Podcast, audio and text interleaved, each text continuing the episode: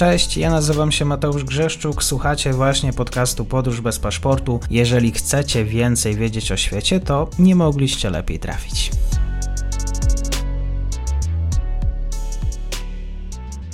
Na raport z frontu i rozmowy o bezpieczeństwie zapraszam z Militaria.pl, sklep z militariami, outdoorem i samoobroną. Dzień dobry Państwu, dzień dobry wszystkim słuchaczom. Stały gość audycji generał Waldemar Skrzypczak. Panie generale, wielka przyjemność, dzień dobry, kłaniam się.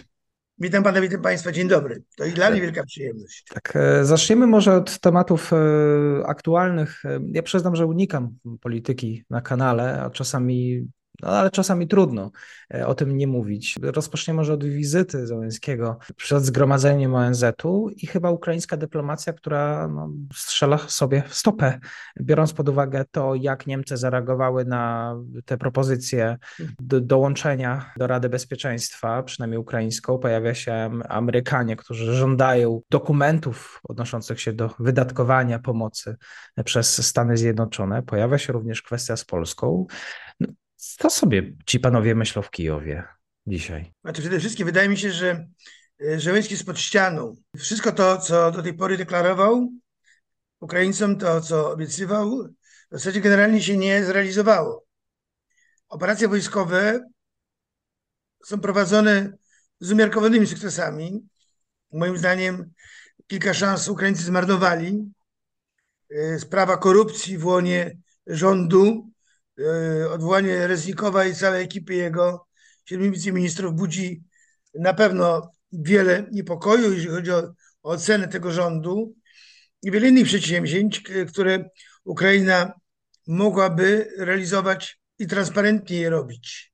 Bo wydaje mi się, że jednak dużo rzeczy Ukraina sama zaprzepaszcza. Dużo swoich szans zaprzepaszcza, nie tylko wojskowych, ale i innych, politycznych, ekonomicznych. Nie może być tak, że Ukraina jest nastawiona na to tylko dajcie. To nie może być tak, że my dajemy, wszyscy dajemy, cały świat, przynajmniej ta koalicja państw wspierających Ukrainę daje, a Ukraina nadal żąda i w zasadzie na tą sprawę ma pretensje do wszystkich o to, co się im nie powodzi we wszystkim. Nie wolno oskarżać wszystkich o to, że są sprawcami niepowodzeń, które wynikają złego zarządzania w państwie ukraińskim, czy złego dowodzenia. Nie twierdzę, że wszyscy dowódcy źle dowodzą, ale moim zdaniem kilka szans Ukraińcy zmarnowali. Zełeński stoi pod ścianą, bo on nie wywiązał się ze zobowiązania, jakie złożył narodowi ukraińskiemu, że wyzwoli wszystkie ziemie ukraińskie, które są okupowane. Nie ma na to szans i on o tym już wie, że nie ma szans na to, żeby on te ziemie okupowane wyzwolił. I mnie się wydaje, że nastroje w armii, nastroje w społeczeństwie ukraińskim są, powiedzmy, bardzo zawiedzione, jeżeli chodzi o ocenę Zełeńskiego. Ludzie się zawiedli, bo nie wystarczy występować przed kamerą, mówić o tym, że walczę, jestem z wami, ale trzeba coś robić, trzeba pilnować tę Ukrainę. A jeżeli dochodzą do informacji do żołnierzy i do obywateli, że się kradnie, że korupcja jest i tak dalej, no to co oni mają myśleć o władzy swojej? To trzeba szukać wroga na zewnątrz?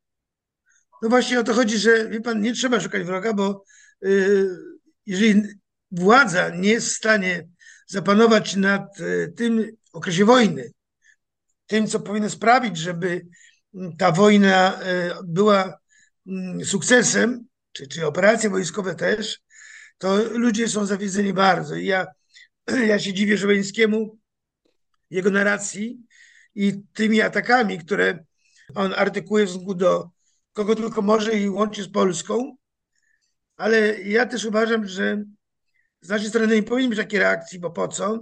Ja uważam, że tego typu rzeczy załatwia się w ciszy gabinetów, bo teraz rozbijanie koalicji państw wspierających Ukrainy jest absolutnie niepożądane, bo nie możemy dać szansy Rosjanom. Oni każde potknięcie nasze, mówię tu ogólnie o koalicji państw wspierających Ukrainy, wykorzystuje w narracji przeciwko nam, przeciwko wszystkim tym, którzy Ukrainę wspierają i im więcej pęknięć na tej koalicji, tym lepiej dla Putina i on będzie ukontentowany tym, jeżeli te pęknięcia będą i spory na przykład będą w relacji Berlin-Kijów czy Warszawa-Kijów. Nie wolno tego robić, bo cel jest nadrzędny. mamy wygrać wojnę z Rosją. Wszyscy. I te spory polityczne, te takie dyskusje zupełnie niepotrzebne na scenie powinny odbywać się w ciszy gabinetów. I te wystąpienia polityków są moim zdaniem mocno nieuzasadnione, bo one burzą ten porządek, który nam gwarantuje przyszłość, bo przecież jeszcze niedawno nasi politycy mówili, że Ukraina walczy za nas i dla nas. To się zmieniło, że już teraz nie walczy dla nas, skoro mówimy, że im broni dawać nie będziemy. Ja bym bardzo tonował te reakcje Zełeńskiego. Też trzeba zrozumieć, że on ma nóż na gardle. Mnie się wydaje, że jego czas jest policzony w Ukrainie, bo on tego, co obiecał Ukraińcom, nie zrealizuje, nie osiągnie. Więc jeżeli nie osiągnie, to musi odejść. Wydaje mi się, że te jego reakcje z tego wynikają, że ma nóż na gardle, stoi pod ścianą i w zasadzie już nie może nic więcej zrobić, niż zrobił. Nie zrobi nic więcej. Niektórzy mówią, że pokazał prawdziwą twarz. Być może. Natomiast dla mnie sprawą zasadniczą to jest to, żeby Rosję upokorzyć, żeby Rosja nie miała szans na to, żeby otworzyła zdolności swoje do tego, żeby być wrogiem, zagrożeniem dla Polski przede wszystkim, potencjalnym w jakiejś perspektywie krótkoczasowej. Natomiast jak ja powiedziałem wcześniej, moim zdaniem Zełeńskiego czas jest policzony, to są jego takie trochę już historyczne ruchy, bo moim zdaniem on osobiście przegrał tyle szans, że w zasadzie chyba już więcej szansy na przegrywanie dawać mu nie wolno, ale to jest sprawa Ukraińców, nie nasza. No właśnie, słowa premiera Morawieckiego raczej niekoniecznie dobre sformułowanie. Wydaje mi się, że brak nam elit politycznych, dojrzałych elit politycznych, bo każde słowo trzeba w polityce ważyć. Uważam, że ci, którzy odpowiadają za nasze bezpieczeństwo, za nasze państwo, powinni ważyć swoje słowa, bo przecież nasze reprezentują. A ja się z tym, co mówi premier, akurat w tym przypadku nie zgadzam. Tym pierwszym zdaniem, o którym pan mówi, bo przecież pomagamy cały czas i pomagać pewnie będziemy, jak długo będzie trzeba pomagać i będziemy mogli pomagać. Natomiast oczywiście nie ulega wątpliwości, że musimy swoją armię budować, musimy otwarzać swoje zdolności bojowe, bo musimy mieć silną armię. I to jest kwestia bezsporna. Natomiast powtarzam, trzeba ważyć słowa, ponieważ one mają u nas w Polsce, jeżeli chodzi o elektorat PiSu, inny wydźwięk niż mają to w opinii świata i w opinii światowych mediów. Kolejne również kwestie dotyczące bezpieczeństwa naszego kraju to jest ta obrona na Wiśle. Kolejne niestety kwestie polityczne, bo plany obronne sprzed lat. To nie jest tak, że chyba władze chciały oddać pół Polski w przypadku ataku ze wschodu właśnie. Znaczy wie pan, ja powiem tak, ćwiczenie było takie, którego kierunkiem ćwiczenia był minister Błaszczak w 2020 roku. Ćwiczenie, to była gra wojenna, w której kierunkiem ćwiczenia był minister Błaszczak i w tej grze wojennej czerwoni doszli pod Warszawę. Wojska, którymi dowodził obecny szef sztabu generalnego, generał Raymond Andrzejczak, on bronił się jako niebieski, ale w wyniku podgrywki, jaką prowadziła strona przeciwna, czy w ogóle kierownictwo ćwiczenia, bo to kierownictwo ćwiczenia prowadzi tak zwaną podgrywkę, czyli wprowadza sytuacje operacyjne, dawało cały czas Rosjanom zwycięstwo. I w wyniku tego zwycięstwa, które Rosjanie mieli cały czas, wojska czerwone doszły pod Warszawę aż. Przypomnę, że kierownikiem ćwiczenia był minister Błaszczak. Wiedział, jaka jest sytuacja operacyjna, wiedział, co się dzieje. To tylko tak, na wstępie. Natomiast chcę panu powiedzieć, że nigdy, a brałem udział w kilkunastu grach wojennych, opracowałem scenariusze gier wojennych, brałem udział w ćwiczeniach dowódczo-sztabowych na różnym poziomie, jako dowódca pułku, dywizji, dwóch dywizji, czy wojsk lądowych, czyli na poziomie operacyjnym. Nigdy się nie zdarzyło, że myśmy rozpatrywali obronę na Wiśle jako początek operacji obronnej, że dawaliśmy bez walki Polskę Wschodnią. Nigdy tego nie było. Zawsze od Bugu, czyli od wschodniej granicy, była prowadzona strategiczna operacja obronna. I nigdy myśmy w swoich rozważaniach nie myśleli o tym nawet, że możemy część ziemi oddać bez walki. I panu powiem, że jako szef sztabu pierwszej dywizji, która była kiedyś w Legionowie, którą rozformował PO, nie wiem dlaczego i to nie jest uzasadnione, Formowałem batalion rozpoznawczy w Siedlcach. Był taki pierwszy siedlecki batalion rozpoznawczy w Siedlcach. I to było wspaniałe wojsko. Ja z tym wojskiem zdeptałem zimą, głównie zimą, całą wschodnią granicę na kierunku działania pierwszej dywizji. Myśmy mieli rozpoznane wzgórza, rzeki, lasy tego rejonu, przygotowując się do prowadzenia obrony na tym kierunku. Więc nie wiem, dlaczego tak politycy mówią, ale to wynika na pewno z potrzeby narracji polityków, a drugie z braku wiedzy. Bo sztuka wojenna tym się różni od innej sztuki w ogóle, że są to zasady, jak się prowadzi operacje wojenne z udziałem sił zbrojnych. I ja nie wiem, dlaczego politycy takie narracje używają, bo wprowadzają opinię społeczną w błąd. Ja uważam, że mamy prawo oczekiwać od polityków prawdy. Nie kłamstwa, tylko prawdy. A oskarżanie żołnierzy o to, że nie chcą się bić o Polskę, jest wielką kalumnią, którą się obrzuca polskich żołnierzy. Niezależnie od tych, co byli w armii, tych, co są, czy co będą. Nie wolno tego politykom robić. I wara od armii politykom, którzy nie są w stanie uszanować tego, że polski żołnierz udowodnił w historii, że potrafi się bić za ojczyznę i wierzę w to, my i nasi następcy byli gotowi do tego, żeby o swoją ojczyznę walczyć. O każdej sprawie. Bo to nie jest tak, że decyzje zapadają od jakiegoś, powiedzmy, widzi mi się polityka, widzi mi się... Panie redaktorze, te plany, które były zatwierdzone w 2011 roku, były częścią planu, który zrodził się w NATO. To nie jest tak, że my w tej chwili, będąc członkiem NATO, mamy swoją armię, ale prowadzimy swoje operacje samodzielnie. NATO niech sobie robi swoje, a my swoje. Nie. My się wkomponowujemy w plan strategiczny operacji obronnej NATO.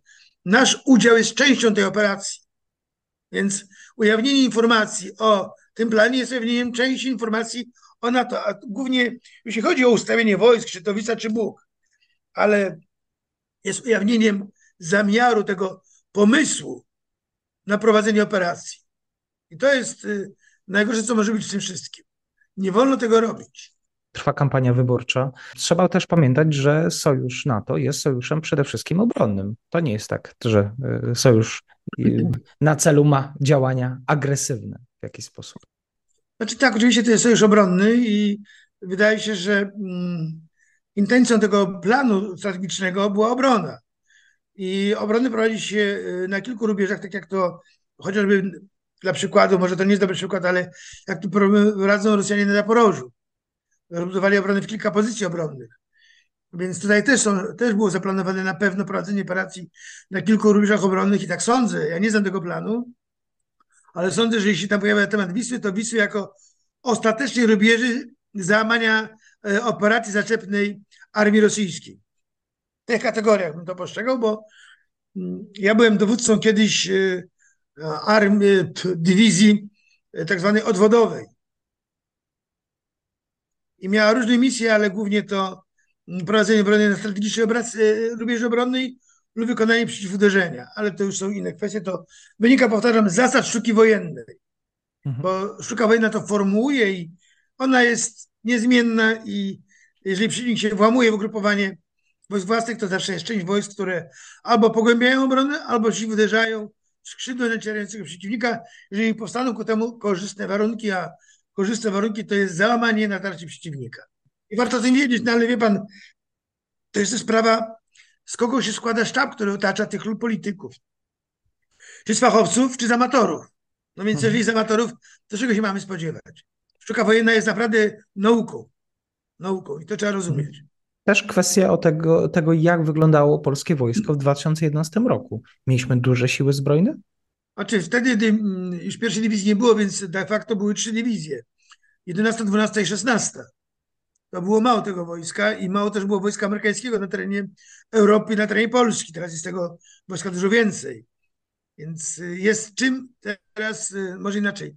Zawsze intencją każdego dowódcy jest mieć jak najwięcej wojska, żeby móc prowadzić operację według zamysłu operacyjnego, a nie według planu oszczędnościowego, tak to nazwę w cudzysłowie. Więc wydaje się, że ten plan, powtarzam, nie znam jego treści, był skrojony na miarę tamtych czasów i możliwości polskiej armii i również możliwości kontyngentów natowskich, które były dedykowane do obrony państwa polskiego. Jeżeli chodzi o nowoczesność tej armii, to był jeszcze stary układ warszawski? Nowoczesność armii wtedy była wątpliwa, dlatego że mieliśmy dużo sprzętu poradzieckiego. I chcę panu powiedzieć, że podejmowałem wielokroć prób jako dowódca wojsk lądowych, żeby się tego sprzętu pozbyć, żeby uruchomić programy zbrojeniowe, ale wie pan, nie było woli polityków. Wtedy na armii oszczędzano, zresztą to było bardzo bolesne. Ja teraz, kiedy rozmawiam z kolegami generałami, zazdroszczę im bardzo, że teraz mają może pieniędzy na wszystko w zasadzie. Mhm. Na infrastrukturę, na szkolenie, na sprzęt wojskowy. Myśmy w tamtych czasach żebrali polityków o pieniądze na szkolenie, na sprzęt, o tym w ogóle nie mówię, a przykładem tego, jak skąpili nam pieniędzy, to niech będzie operacja w Afganistanie, kiedy potrzebowaliśmy sprzętu, który ja wyredukowałem w 2008 roku politykom i okazało się, że tego sprzętu politycy nam przez pół roku nie mogli kupić i tego sprzętu zabrakło wtedy, kiedy żołnierze walczyli w miejscowościach i wtedy, kiedy zginął między innymi kapitan Brudziński, ponieważ jeżeli miałby ten sprzęt, który myśmy od roku o niego walczyli, byłby inaczej. Obraz walki byłby inny. Niestety politycy byli zupełnie niewrażliwi, nie czuli na nasze wymagania, na nasze oczekiwania, choć nas na tą wojnę to politycy wysłali. Przecież to nie było, że Skrzypczak zapakował swoje wojska lądowe i z orbisem poleciał do Afganistanu. To były decyzje polityczne. To politycy uzgodnili na szczeblach wyższych między sobą, że skierują tam kontyngent polski i to politycy nas tam wysłali, więc ich obowiązkiem było nas tak zaopatrzyć, jak wojsko chciało być zaopatrzone. Nie zrobiono tego. Wiele lat nie zrobiono, bo na wojsko oszczędzano. Było to nieuczciwe i powiem tak, wojska się nie wykorzystuje do tego, żeby wojsko było tylko na defiladach i na piknikach, a wojsko ma szykować się do wojny. I powinnością żołnierza jest cały czas bycie w polu i na poligonach. Szkolić się zgodnie z jego zakresem kompetencji szkoleniowej. Żeby żołnierz w razie potrzeby stanął i oddał życie na ołtarzu ojczyzny, ale wolałbym, żeby to on zabił przeciwnika, niż sam miałby polec. Dlatego trzeba go szkolić. Cały czas permanentnie szkolić. Panie generale, a wyobraża sobie pan w jakiś sposób obronę Białegostoku? Nawet wychodząc naprzeciw drugiej stronie, to znaczy odległość od Rosji oczywiście trzeba wziąć pod uwagę, przekroczenie rosyjskich czołgów polskiej granicy. Jak to wygląda w praktyce? Znaczy, wie pan, zależy teraz jaki jest plan operacji. Powtarzam, nie znam tego planu. Jeżeli ktoś mnie zapytał o plan operacji, to wszystkie miasta w wschodniej Polsce powinny być przygotowane do obrony okrężnej. Czyli powinny być bronione. Białystok też. I teraz przez kogo? Myślę, że miasta, aglomeracje miejskie powinny być bronione głównie przez Wojska Obrony Terytorialnej z udziałem części wojsk operacyjnych. Ale wojska operacyjne powinny manewrować i działać, ja to nazywam, w polu, w przestrzeni operacyjnej. Miasta powinny być przygotowane do obrony stałej. W czasie narastania kryzysu, zagrożenia wojną, wojska operacyjne wychodzą na swoje pozycje, również wojska OT powinny wyjść i swoim potencjałem organizować obronę miast. I teraz jest tylko jeden problem w tym wszystkim. Czy będzie wola polityczna, żeby przed wojną przygotować miasta i wsie do obrony? Przed 1939 roku było to ciężko, ponieważ politycy, znaczy wojskowi się wahali cały czas, czy wygonić rolników z pól, oprócz ludzi wyewakuować, żeby przygotować miasta do obrony. Nie zrobiono tego na czas. Wszystkie prace fortyfikacyjne były opóźnione, bo żniwa były. Nie wolno było rolników z pól spędzić. Dopiero na przykład wojska, które były w korytarzu pomorskim, 9. i 27. Dywizja dopiero w sierpniu rozpoczęły prace polowe, znaczy prace fortyfikacyjne. Przynajmniej kilka miesięcy za późno. Uważam, że Białystok jako miasto i w ogóle te miasta wzdłuż wschodniej granicy powinny być przygotowane do obrony, powinny być ufortyfikowane na wypadek wojny, a ludność wyewakuowana. Bez sentymentu, bezwzględnie. Wszyscy powinni podlegać ewakuacji z rejonu strefy działań bojowych, aby uniknąć strat wśród ludności cywilnej. Nie ma tak jak Ukraińców, że ja się nie ruszę, bo ja tutaj byłam zawsze. Mamy te obrazki z wojny w Ukrainie, kiedy cywile odmawiali ewakuacji. Bezwzględna ewakuacja z rejonu strefy działań bojowych, żeby uniknąć tych strat, żeby uniknąć buczy i cierpienia. Bo to nie jest tak, że my, jak to niektórzy mówili politycy, że my szykowaliśmy komuś buczy i cierpień. Nie. Myśmy zawsze w planowaniu operacji przewidywali, że ludność z rejonu operacji będzie wyewakuowana. Nie ma innej koncepcji prowadzenia bitwy. Więc nikt Polaków nie straszy cierpieniem i buczą. No ale to już jest inna kwestia, to mówię. To jest polityka, tak jak pan powiedział. Nie mieszamy się do polityki, jest ona nam obca. Natomiast możemy skomentować pewne wydarzenia, ale bez oskarżenia kogokolwiek o cokolwiek. Tak, ciężko obecnie mówić w trakcie kampanii wyborczej, jeżeli chodzi o to, co w naszej polskiej infosferze się dzieje. Ale my należymy z panem do jednej partii. Ta partia nazywa się Polska i nie ma innej opcji. I podsumowując ten wątek, nie oznacza, że oddalibyśmy tereny wschodniej Polski bez walki. Takiej opcji nie ma i niech nikt nie obraża polskich żołnierzy, polskich dowódców. Myśmy byli przygotowani na to, że będziemy się bić o każdy metr, o każdy centymetr polskiej ziemi zawsze. Mhm. Dla polityków to jest coś niezwyczajnego, oni tego nie rozumieją. Dlatego mówią od rzeczy, no i co zrobić? No wie pan, trudno mi komentować coś, kto mówi o czymś, ktoś, kto mówi o czymś, o czym nie ma pojęcia. Ja tak się zastanawiam, wie pan, czasami jak tych polityków słucham, choć mi się to zdarza rzadko, gdzie oni byli, kiedy myśmy dźwigali na sobie ciężar misji w Iraku, w Afganistanie, w Czadzie, w Libanie, na wzgórzach Golan i tak dalej, kiedy na Bałkanach, kiedy nam brakowało cały czas żołnierzy. Czemu oni do armii nie wstąpili? Jeżeli by byli to żołnierze, to byliby moim zdaniem uprawnieni do mówienia tego, co mówią. A oni nie są uprawnieni do tego, żeby o tym mówić, bo nie mają pojęcia w ogóle o wojsku. A szermują hasłami takimi, które w zasadzie, wydaje się, powinny być artykułowani przez wytrawnych wojskowych. Pojęcia ci ludzie nie mają. Ubolewam na tym, że wśród polityków nie ma byłych żołnierzy, bo pewnie ta narracja byłaby zupełnie inna. Zawsze rozmawiamy jeszcze o Ukrainie, więc o tym, co się dzieje na froncie jeszcze na zakończenie. Ukrainie tak się kończy czas, panie generale, już jest pierwsze zimne powietrze, czy ta zima, jesień dociera powoli na front?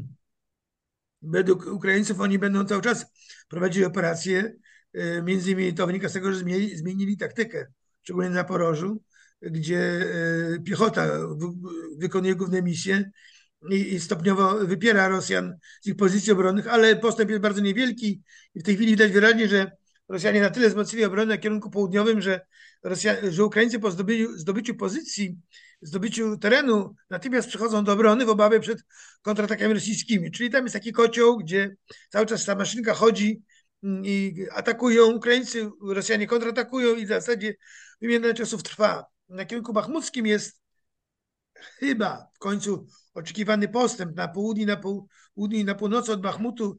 Być może Ukraińcy zrozumieli, że trzeba Bachmut obejść i iść dalej w głąb terenu okupowanego, bo jeżeli będą bić ciągle Bachmut, to tak jak do tej pory stracili mnóstwo żołnierzy, a sukcesu operacyjnego nie ma żadnego. Co z tego, że Bachmut okrążają? Trzeba iść dalej w głąb terytorium okupowanego, żeby odbić to terytorium, tak jak deklarował Zełeński, a na razie na to się zanosi, choć wydaje mi się, że jeżeli oni to powodzenie, które ma miejsce na północy, na południu od Bachmutu rozwiną, to mogą mieć szansę na to, żeby zwiększyć tempo operacji i wtedy przeniesienie nastąpi kierunku głównego wysiłku Zaporoża na kierunek centralny, czyli bachmucki. Na północy Rosjanie cały czas usiłują wyrzucić wojska ukraińskie za rzekę Oską, czy Oskił, jak wolą niektórzy, z tego przyczółka, który mają na rzece Żerebiec i stamtąd chcą rozwinąć operację. I to jest niebezpieczne dla Ukraińców. Stąd pewnie część odwodu strategicznego armii ukraińskiej jest na tym kierunku, żeby wzmocnić obronę, żeby Rosjanom nie udało się wyjść w głębię operacyjną i potem od północy uderzyć na Donbas z kierunku Bakija, bo to my to znamy tę miejscowość z pierwszej fazy wojny.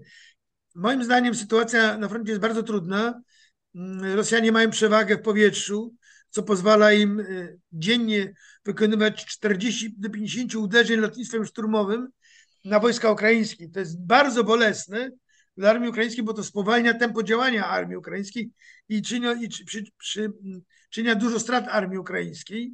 Ukraińcy nie mają lotnictwa myśliwskiego, więc nie mogą tym lotnictwem zwalczać skutecznie armii, sił powietrznych Rosji. Natomiast Ukraińcy bardzo mocno uaktywniła się ich partyzantka w rejonie Krymu i w rejonie Zaporoża. To wielka sprawa, niech to się dzieje, bo to destrukcyjnie wpływa na zdolności obronne armii rosyjskiej i widać wyraźnie, że w tej chwili Ukraińcy skupili się na wykonaniu zmasowanych uderzeń na infrastrukturę wojskową, militarną armii rosyjskiej na Krymie. Sparaliżowali flotę czarnomorską, sparaliżowali lotnictwo rosyjskie, które stacjonowało na Krymie. Także generalnie wyłączają tą bazę wojskową, jaką był Krym, z działania armii rosyjskiej. To jest dobre działanie, ponieważ z tego kierunku Rosjanie zagrażali południowemu zgrupowaniu wojsk armii ukraińskiej. I to też między innymi wynika z tego, że jest taka potrzeba odciąć wojska rosyjskie broniące się w Zaporożu od dostaw logistycznych z Krymu, a niebawem, mam nadzieję, Ukraińcy będą mieli zdolność przestrzeliwania tego korytarza, który łączy Rosję z Krymem, ogniem Hajmarsów, docierając na jakąś taki dystans umożliwiający rażenie ogniowe do brzegu Morza Azowskiego. Wówczas część zgrupowania armii rosyjskiej, to w zachodniej części Zaporoża i Hersońszczyźnie, będzie okrążona. Panie generale, bardzo dziękuję za dzisiejsze spotkanie. Za dziękuję panu bardzo i przepraszam za tą techniczną. Dużo bardzo wątków, także kłaniam się. Do usłyszenia. Ja również wszystkiego dobrego, spokojnego dnia. Dziękuję panu. I to już koniec na dzisiaj. Zapraszam na profil podcastu Podróż bez paszportu na Facebooku, Instagramie i Twitterze. Zachęcam też do wsparcia mojej pracy na serwisie Patronite oraz Buy Coffee. Do usłyszenia.